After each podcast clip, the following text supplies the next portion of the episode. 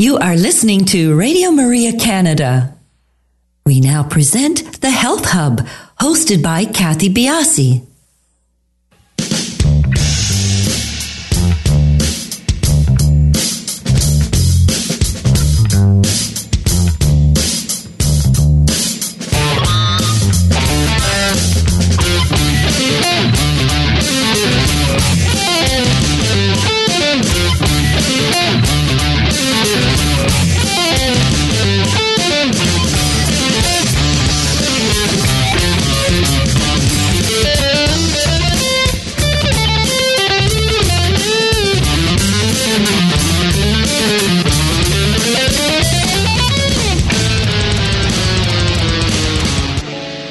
Good morning, everyone, and welcome to the Health Hub. My name is Kathy Biasi, and along with our producer, Alex Diaz, we would like to welcome you to the show. Good morning, Alex. Good morning, Kathy, and once again, good morning to our listeners. Did you have a good week? Yes, I did.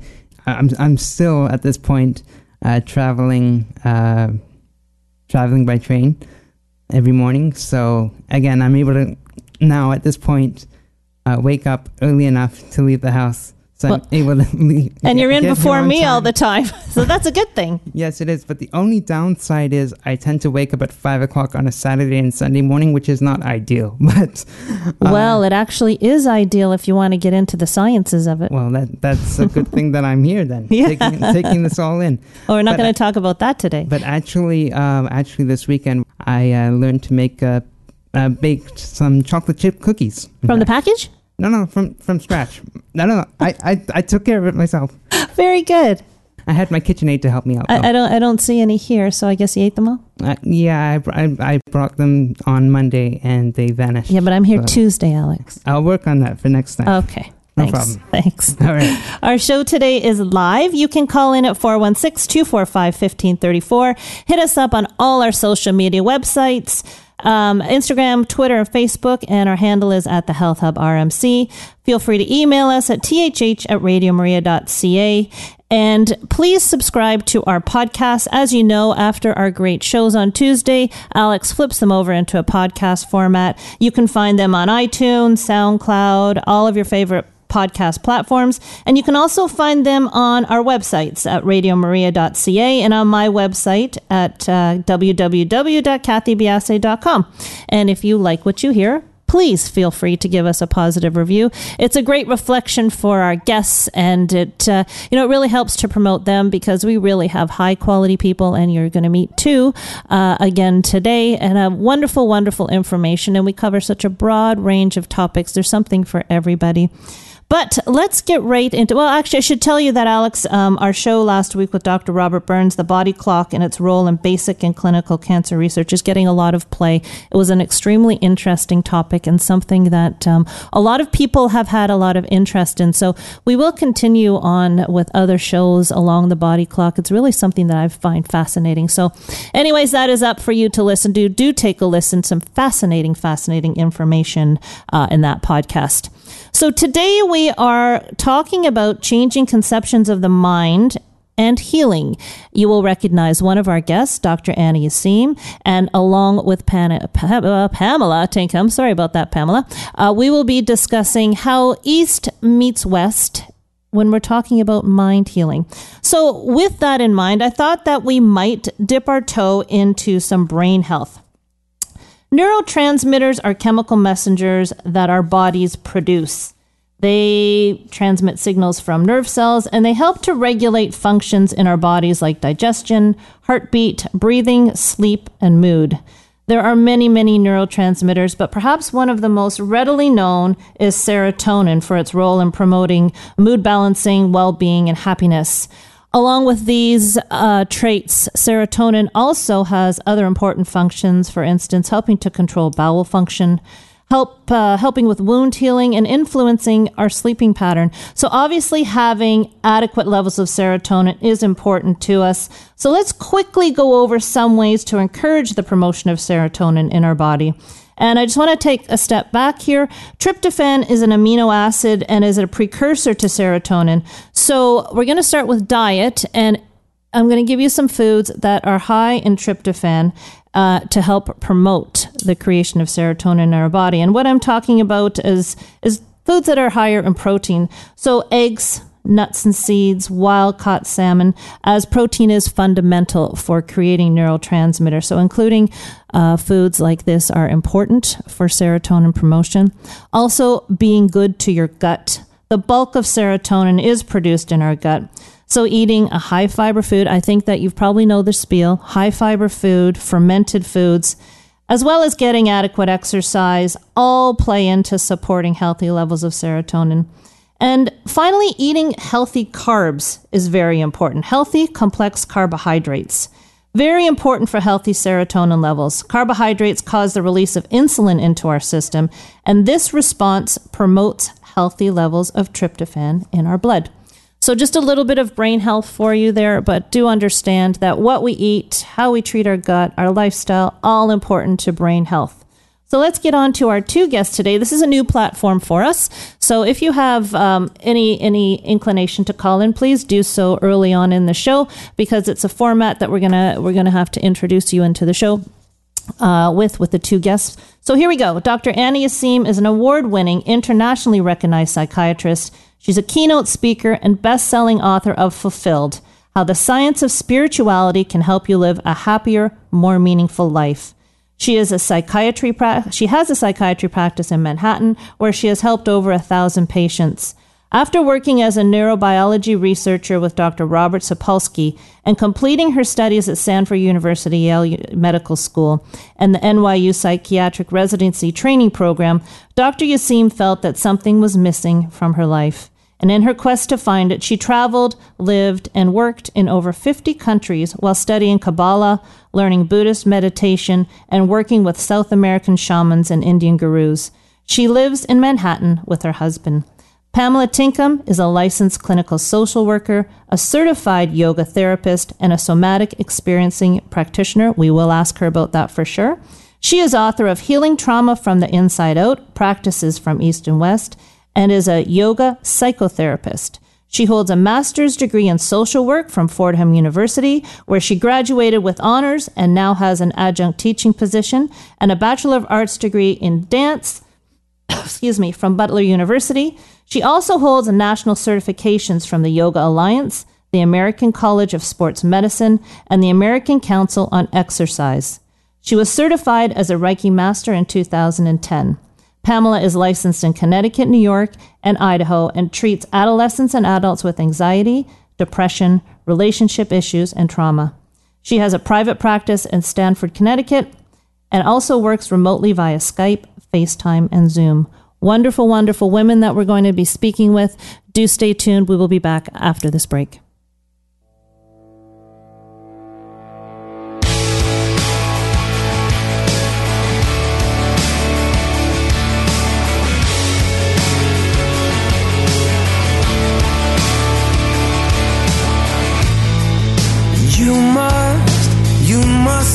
I'm strong to give me what I'm going through. Well, forgive me if I'm wrong, but this looks like more than I can do on my own. I know I'm not strong enough to be everything that I'm supposed to be. I give up. Not strong enough. Hands of mercy, won't you cover me, Lord? Right now I'm asking you to be strong enough. Strong enough.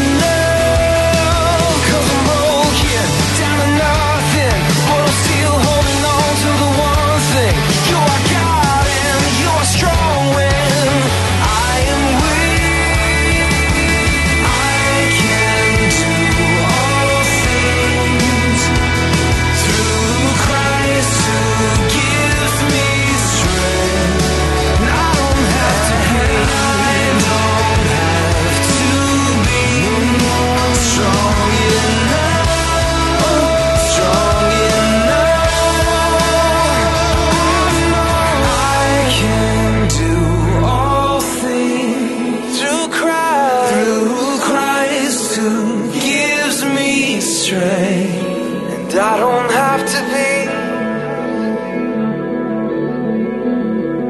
be strong enough, strong enough.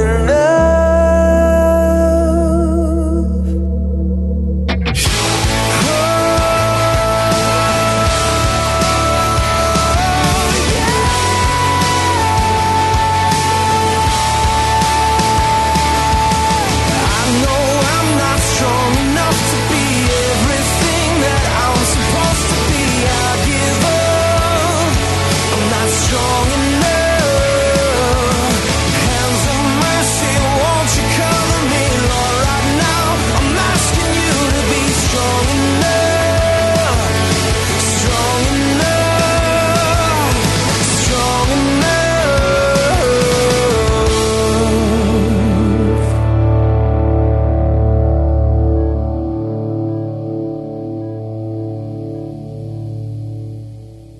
are listening to Radio Maria Canada. We now continue with the program, The Health Hub, hosted by Kathy Biasi. Welcome back, everybody, and welcome to the show, Anna and Pamela. Thank you so much for joining us this morning. Thank you for having us. Yes, thank you so much for having us. It's a great platform for us to have both of you on the show. I think for sake of continuity, everybody, what I'll do is I'll try and direct questions to Pamela and Anna individually, even though a lot of the questions are going to cross paths. So ladies, feel free to jump in. And let's just make this a conversation about such an important topic. And what I want to start with, the common ground for both of you is that I think you feel that something is missing from traditional Western medicine that prevents us from truly healing. So, Pamela, maybe we'll start with you. What are your concepts on that thought? Sure, absolutely. Yes, I think the traditional Western medicine is very research and evidence-based, which is wonderful. But when you talk about the soul, the spirit, God, universe, whatever you want to call it, there's something else out there that might not be as tangible scientifically, but it's very, very important to many, many people. And in Western medicine, it's missing. We don't approach the subtle body, which is the energetic body. So we look at the organs and the bones and the ligaments and the tendons and the muscles. But we forget, or we don't acknowledge in Western medicine, that there's a whole energetic body. Love is energy. God is energy. Where do we look at that with mental health? We're not looking at it. So that's where we come with the Eastern philosophy, and that's the soul, and that's the energetic body, and that's the subtle body, which is made of energy. And it's not as tangible, so it's not looked at. It's not even respected in a lot of the medical communities. So I think that answers your question. And then, Anna, we enter the medical side from your point of view. And Anna is a previous guest on our show, and we had a wonderful talk before. One of the things that I find, Anna, with you is you're broaching two very strong fields here, East and West. And how did it come into your mindset that the medical side was not everything that it needed to be to help heal your patients? Yeah. For me, it was really a part of my own personal experience, and I had gone to all of this, through academic education and schooling to learn about the brain and the mind and to better understand how to heal people.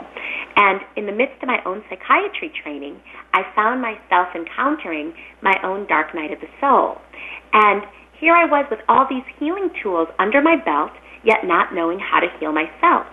And that led me on a journey to start to understand what are the facets of healing that perhaps I missed in my medical training. What are the parts of myself that I've been disconnected from, that I haven't really been able to tap into here, that's responsible for why I'm feeling what I'm feeling.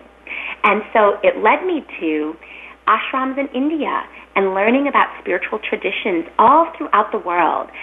It led me to working with shaman in South Africa and South America, studying Kabbalah in Israel and in the United States, learning Buddhist meditation in Thailand, and in the midst of that, learning about all the different facets of healing that exist that my psychiatry training never really exposed me to. And so I started applying that to my own life and found it incredibly healing, and eventually started to use that also in my work with patients. It's a very interesting concept. Now, Pamela, you and Anna, and you know, from speaking with you and knowing your book and knowing Anna's book, you have the same sort of paradigm, but you approach the healing in different ways. So, correct me if I'm wrong in this, Anna, you are looking outward, looking to fulfill with spirituality. And Pamela, you are dealing with inward and knowing your body and somatic experiencing practitioner. That's one of the labels that you have. So do I have this right, Pamela? Are you going on a quest inward to try and heal? Actually, it's both. But you are correct. Somatic experiencing does turn inward. Yoga therapy, yoga psychotherapy does turn inward towards the spirit, the soul, the viscera. But in my practice, I definitely look at, so if we want to use God above, God within community, and God within the soul. That's from Reb Avi Weiss had said that. God above, God in community, God within. And that's the piece that's usually missing, is the God within. It's a Buddhist principle as well, the divine within. So I do, in somatic experiencing, you asked about what that meant, and that's Peter Levine's work, and it's a 3-year credential in trauma training, and Peter Levine is the guru on somatic experiencing. But that is all about, yes, that trauma is stored within the body. Trauma meaning anything, it can be capital T or small t trauma. Anything that compromises your nervous system is trauma. So, yes, we do go within the body to find the areas of dissonance to heal, and you must, in my experience, you must go within the body and have a body connection in order to heal those places. But it is above, below. So in Kabbalah, the above is the God, the spirit, and below is the earth, and in the middle is the soul, or in Hinduism, the chakras, the yellow, the solar plexus. It's the third chakra. That's your power, your personal power, your confidence, your self-esteem. So we do. We want the above, think of an accordion. We want the above and the below to come together like an accordion and connect at the soul, at the spirit, at the solar plexus. If you think of a yellow sunshine, that would be your solar plexus, and that's your confidence and your personal power. So we actually, the holistic model that I use with the yoga and the somatic experiencing and then Western psychology with Eastern philosophy is everything combined, mind, body, spirit, completely one. So it's not just within the body. So patients and clients coming to you, Pamela, they're walking in with an understanding that all of these modalities you are working with for the betterment of the people that you're treating. Now, Anna, when someone walks into your clinical setting, they may be a little bit surprised if you start introducing these Eastern concepts. Is that something that you've come across? Yes, and so my philosophy with treating patients is about meeting people where they're at. First and foremost, I am a psychiatrist and a physician, and so I meet people at that level. And most people know me as that, and it wasn't until my book came out that I really started publicizing more that I have a spiritual approach. So a lot of people come to me really with no interest in spirituality, being very secular in their approach. But this is not to say that someone secular can't be spiritual. There's plenty of spiritual atheists, because the way that I define spirituality is a connection to something greater than oneself. But when people come to me, it's really understanding their source of pain, helping them in whatever way to start to alleviate some of that pain, whether that be shifting mental processes, creating a safe space for them to truly be open and honest, encouraging their authenticity in their lives, or or when medically indicated, psychiatric medications that could increase serotonin and things of that nature. And some people come now that I've written my book, they want more of a spiritual approach at the outset, and other people, they actually you know, have no interest in that, and maybe over time, as our work progresses, their interest in a more spiritual and a more holistic approach deepens. So I've certainly had people become spiritual over the course and years of our work together. That's always a rewarding thing, but certainly not a precondition or an expectation of any of my treatments. Well, Anna, with your belief in the power of spirituality, when you have a patient come into your office, do you feel that without incorporating this, you can truly help them as much as they need to be helped? Is that a dilemma for you sometimes? Well, I feel that if people are open to embracing a spiritual approach and are open to turning to something greater than oneself, however one defines that, whether that be God, the universe, Mother Nature, universal consciousness, a collective consciousness, if somebody is able to tap into that, that could aid healing. It could make healing progress more smoothly, faster, and be more complete. That being said, that's not the only way to heal, and people could have healing in all sorts of different ways, psychologically, pharmacologically, and if people are open to a spiritual approach, I love that. We can incorporate all the tools in our toolbox. But I certainly can't put spirituality on somebody with whom it's not compatible, you know, if it's not compatible with their belief system or they have no interest. So is that necessarily incompatible? Can we take people further with spirituality? Yes. But can we help people one way or the other? Absolutely. So it's really about meeting people where they're at and taking them as far as they are open and willing to go. Okay, interesting. Now, Pamela, As my conception is, people do understand that your approach to mental health will be incorporating different modalities. What do you feel is the most effective modality when you are dealing with your clients? And what is the most common thread that you see people walking in for your help? What is the thing that they're looking for the most? So many people come in and they actually, some of them might not even know about how holistic my approach is, depending on if they found me on Psychology Today. Sometimes they read the website, and I really try to keep everything very neutral to appeal to the masses. The main thing people are coming in with is a stuckness in life. Many times if it's a mild depression or stress or anxiety, it's not a crisis, it's just sort of a flatness of, you know, Anna's book is fulfilled, I'm not fulfilled, you know, they don't feel that they're thriving in life, they're just sort of stuck in a zone of feeling a little bit depressed, mildly depressed, dysthymic, and so mainly they're coming in for hope that there's something that can help them feel more energized and a little bit more joyful. And, you know, many times there's just existential loneliness that people come in with that we all have, that sometimes if you don't have someone to guide you or coach you or lead you into things that can be fulfilling in life, you know, that loneliness can really take over. So the common thread is that. It's not that they come in and expect any kind of yoga or meditation, but when they come in and they see the diagrams on my walls, which are the Eastern chakra system, the subtle energetic system, which are the colors of the rainbow, so they'll see that. They'll see a diagram about somatic experiencing. They'll see a tree of life from Kabbalah. You know, when they see the stuff on the walls, they know it's a more spiritual practice, and the first few sessions, we might just talk. And then they might ask me, oh, well, what does that mean? And I kind of wait for an opening. Oh, well, those are the chakras in Eastern philosophy and Hinduism. And then we go into the meditative aspect, and then we can eventually go into some yoga stretching and breathing. But I definitely feel it out and make sure that they're comfortable with those other modalities. And I do start with traditional Western medicine first.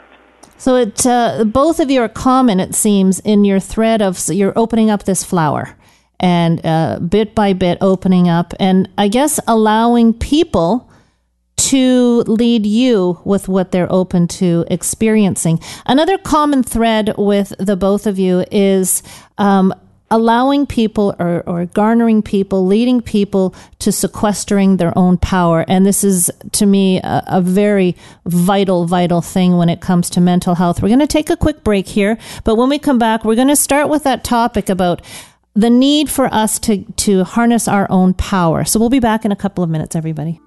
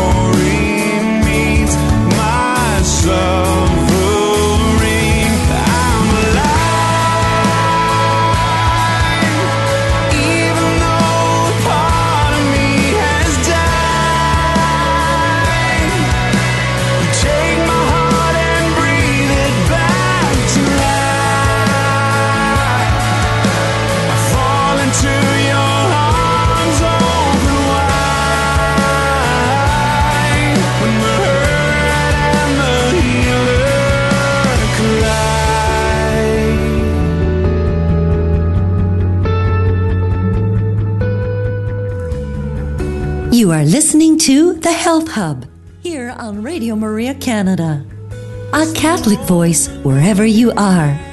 To contact us and be a part of the show, please call 416-245-1534.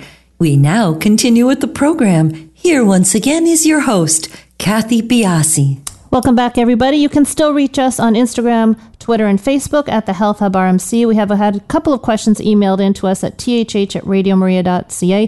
So, ladies, I think I want to start with a couple of questions, and I'm going to give one to each of you because I think one is one has to do with medication. So I'm going to leave that one with you, Anna. But certainly on this question that I'm going to ask Pamela, if you want to wade in, feel free.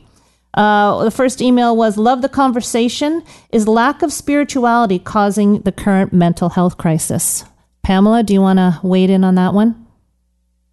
Lack of spirituality. Sure.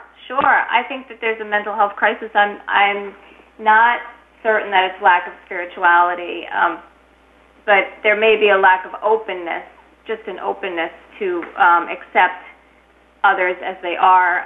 In yoga, there's a term, it's a long one in Sanskrit, Ishvara Pranadhana, which means not judging ourselves or others.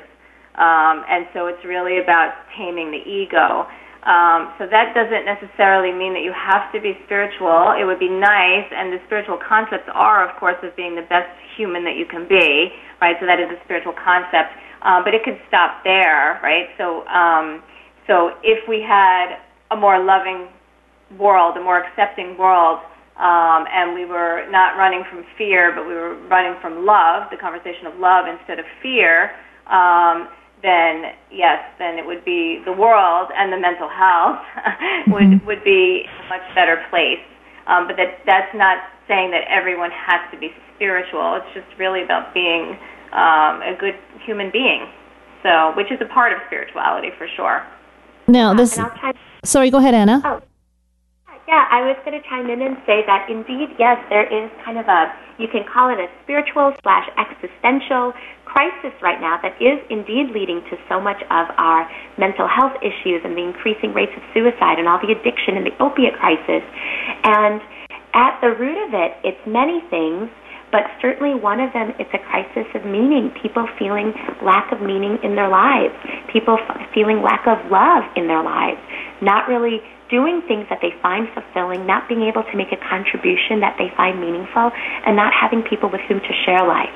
And the perfect kind of encapsulation of that is when you'll go out with 10 people for dinner, and then you'll raise your head for a second, and every single person's on their cell phone.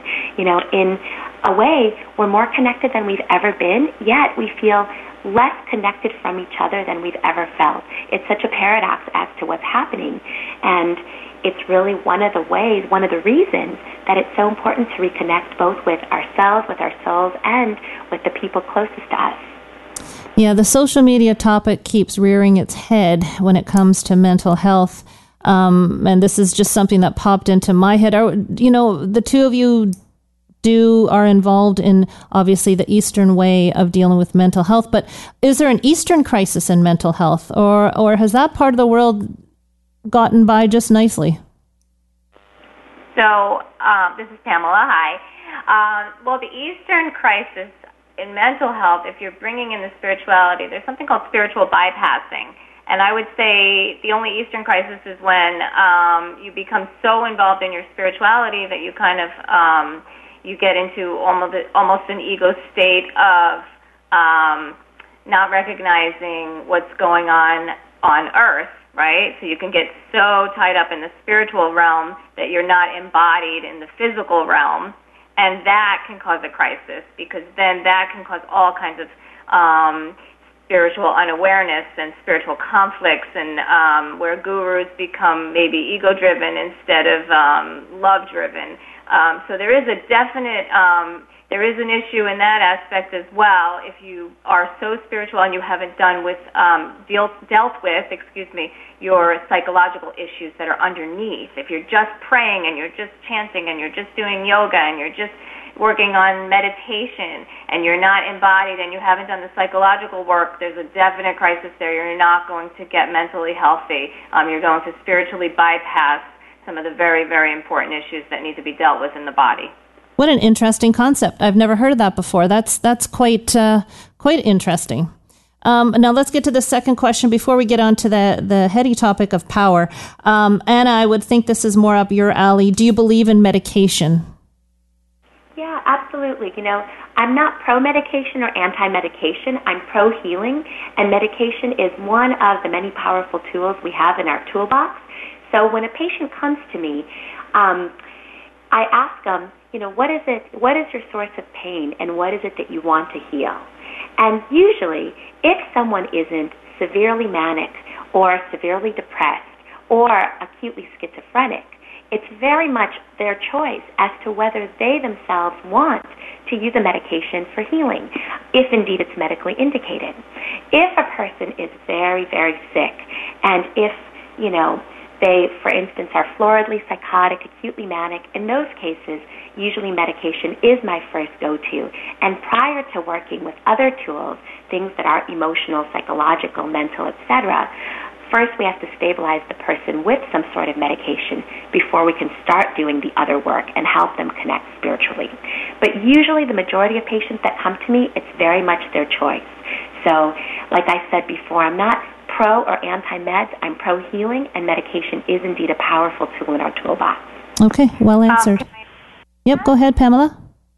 So I just wanted to say chapter 1 in my book is from 9/11 to therapy, and so I was down at the towers during 9/11 running for my life. So I agree with Anna, 100%. But I had PTSD from my 9/11 experience and going through a divorce at the same time. And so for me, medication was indicated on a temporary basis. But it really, I believe that no matter how much therapy I had at that time, medication was definitely indicated to get me through that emotional crisis, and then the flashbacks and the dreams and the exaggerated startle response because of the sound of the towers imploding. Anytime I heard a sound of a firework, I could jump, under a table, right? So medication was indicated, and so I really... Clients that come in that are anti-medication, I really sometimes share with them that, you know what, sometimes it's okay. If your therapist has temporarily done it, it's okay. And I don't want people to have shame around it either, because it is out there for a reason, and it can be helpful in the healing process, and you can get off the medication at a future date. But it's definitely something to add to the mix, especially with severe PTSD, post-traumatic stress disorder. Yes, and, just to add to what Pamela's saying, indeed, it's so sad that there is such a stigma oftentimes, because I have seen medication change people's lives completely. And so in my practice as a psychiatrist, having seen over 1,000 patients, about half of the patients I treat are on some form of medication or have been. And that 50% is actually a relatively low number for a psychiatrist. But I've certainly seen a lot of cases, whether it's been more severe or by choice of the patient, where the medications have enabled patients a greater level of freedom than they have had in years. And to give you a statistic to follow up on that, the average person will have a certain set of symptoms for 6 years before they actually seek help. This is 6 years of potentially unnecessary suffering. That's a lot of suffering. And sometimes it's as easy as starting a medication and really seeing the symptom lift. Or sometimes it's starting a medication and over time having more freedom to be able to have more mental control over some of the symptoms, if the symptoms are obsessions and things of that nature. So that gives a little bit, following up on what Pam said, a little bit of a context for that. I really like that you both have explained it this way, because I am an integrative practitioner myself. And sometimes when we talk about, for whatever reason, when we talk about integrating of East and West, it can be very dividing, and people can go down two very different pathways, fighting for one or the other. And we have wonderful, wonderful things in Eastern medicine and wonderful, wonderful things in Western medicine. And I think not to integrate them is a disservice.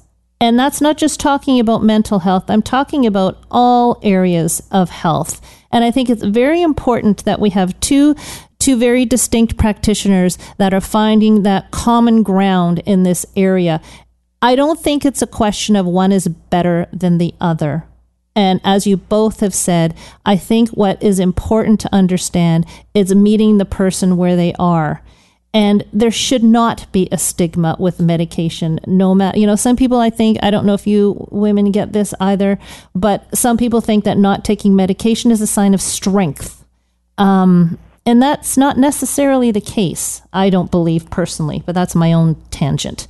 Yes, indeed. And, by virtue of that, upholding precisely that belief, I've had a lot of people, they have tapered off medication very quickly, thinking, I'm done with this. I want to be done. I want to, harness my power more.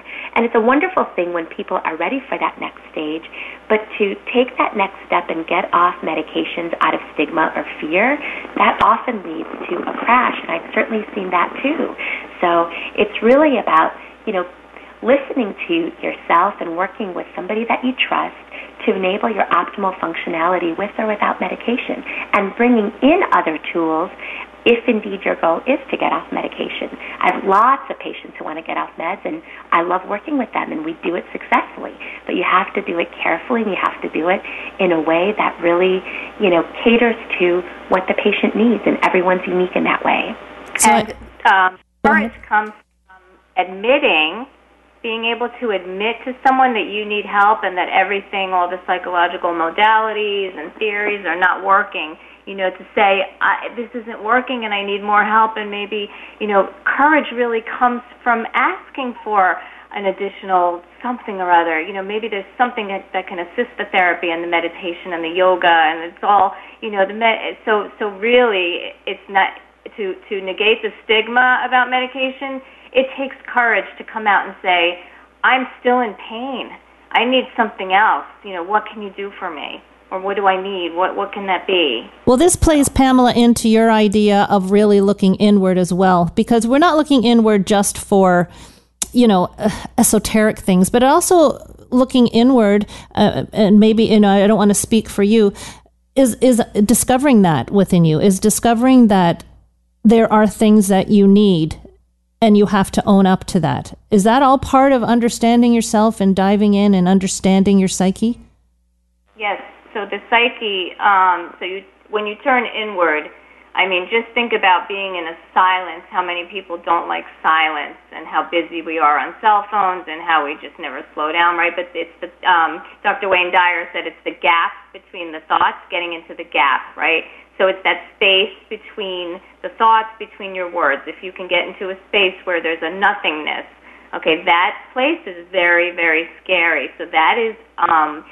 when you can do that on the inside, your viscera, we're talking about your spirit, right? So your spirit's on the inside, your viscera.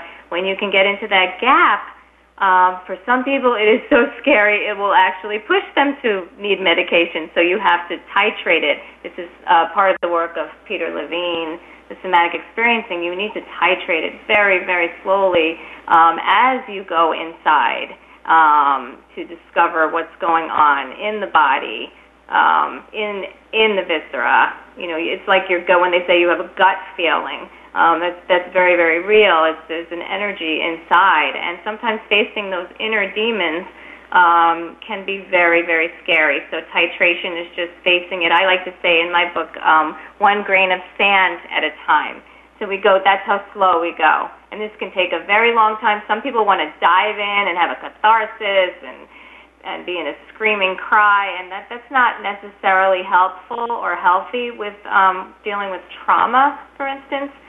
We titrate in slowly and touch on those areas within. But yes, going within and being in the silences will help you to heal over time. Mm-hmm. Facing your fears is not just an easy saying, is it? It's something that we really, some people... You know, and I guess the different levels of trauma. I mean, each person is so individual, and how the same, you know, Pamela, you were talking about 9/11, how you react versus the person beside you running away from the incident can be two totally, totally different things, how that is handled. So I can't believe that there's any other way but going individually with these people. So which makes both of your practices so awe-inspiring.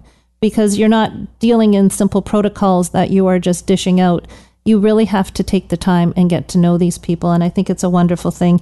Now, something that both of you speak very, very highly of is harnessing power.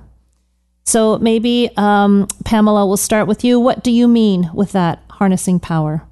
So harnessing power is being able to stand in your own and be comfortable and genuine. So that's really your power, is when you don't have to have a social mask on and pretend that you're something that you're not. The power comes from accepting all parts of yourself, the good, the bad, and the ugly. So when we deal with the chakra system, which is the energetic system, that the third chakra is yellow, as I talked about before, but this is our power center.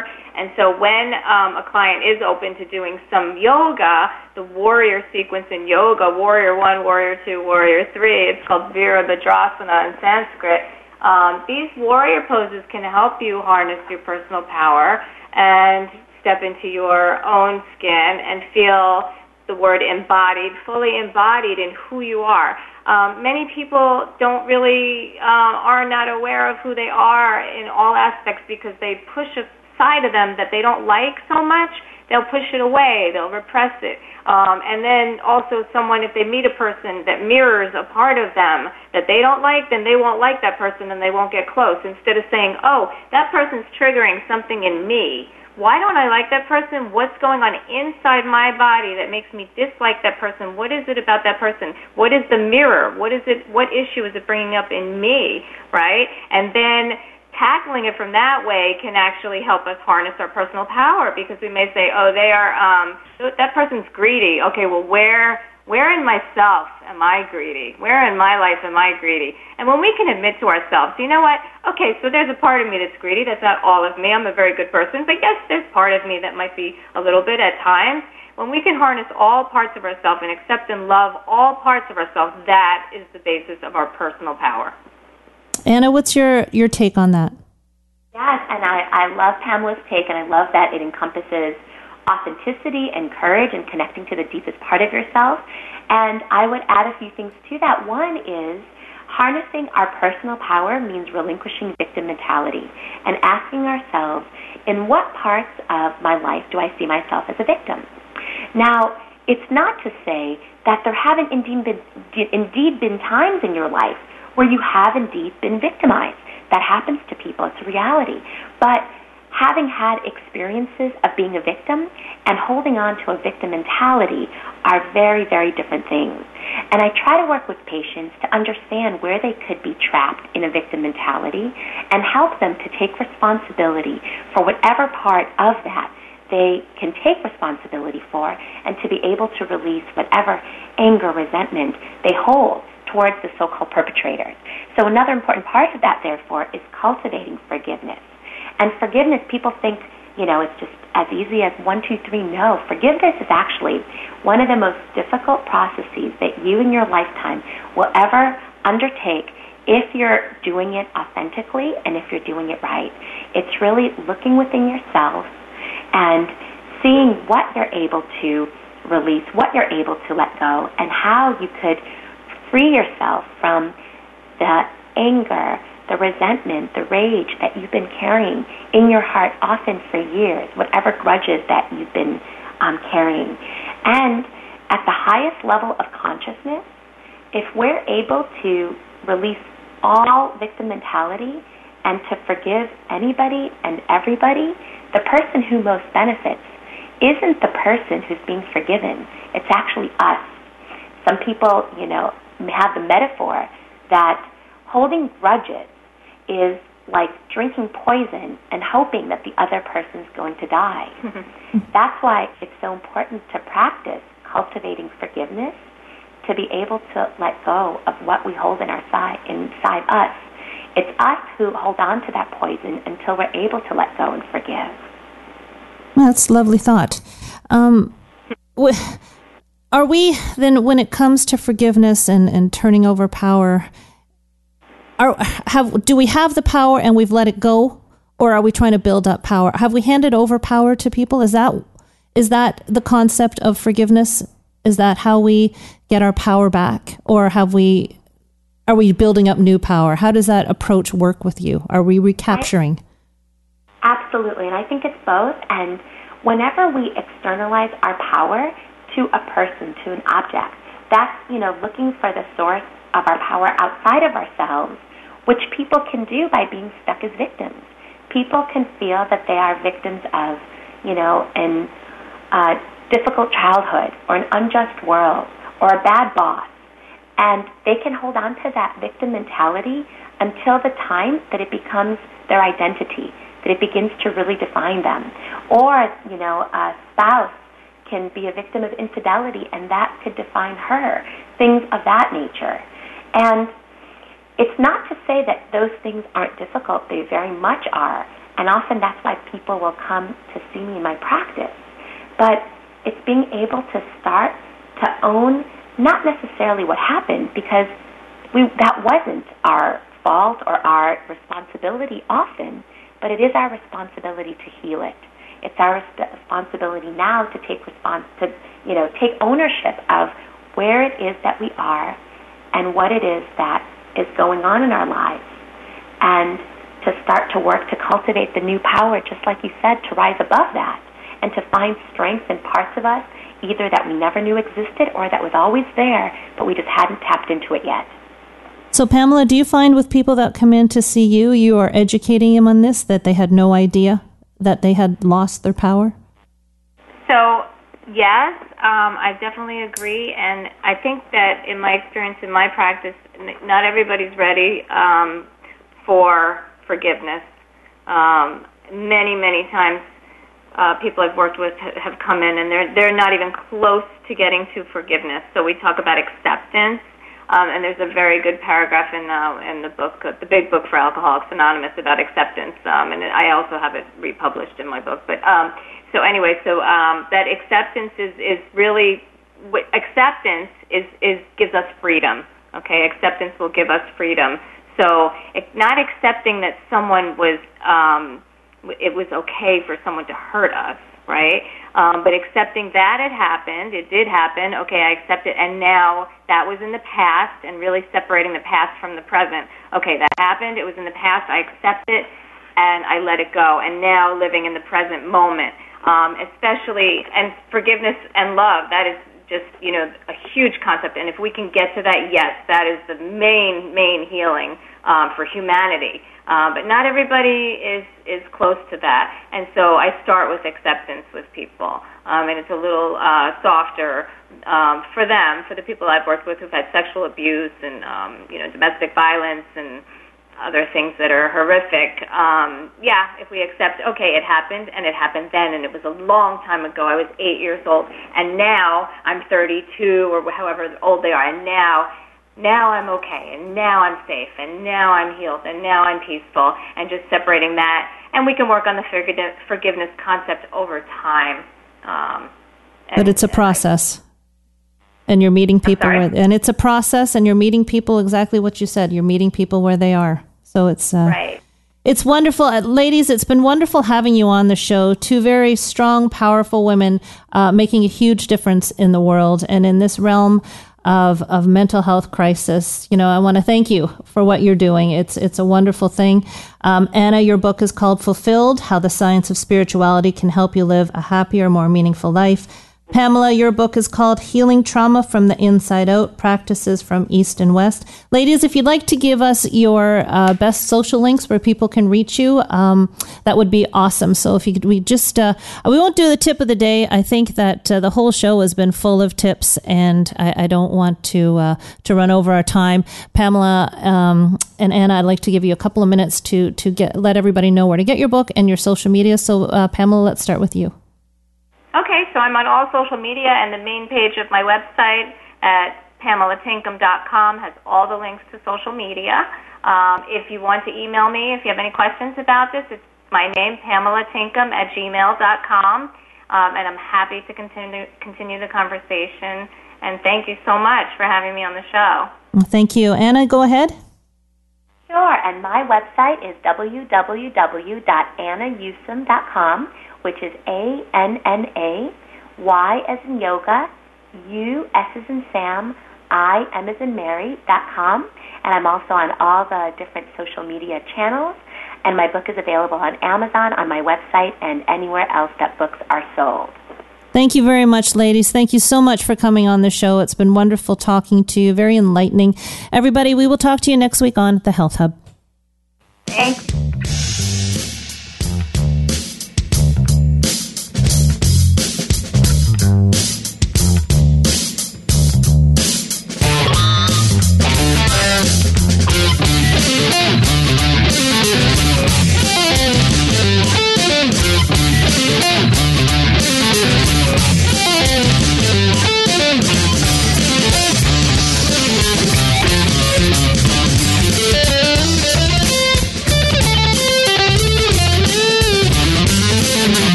You have been listening to The Health Hub, hosted by Kathy Biasi, here on Radio Maria Canada.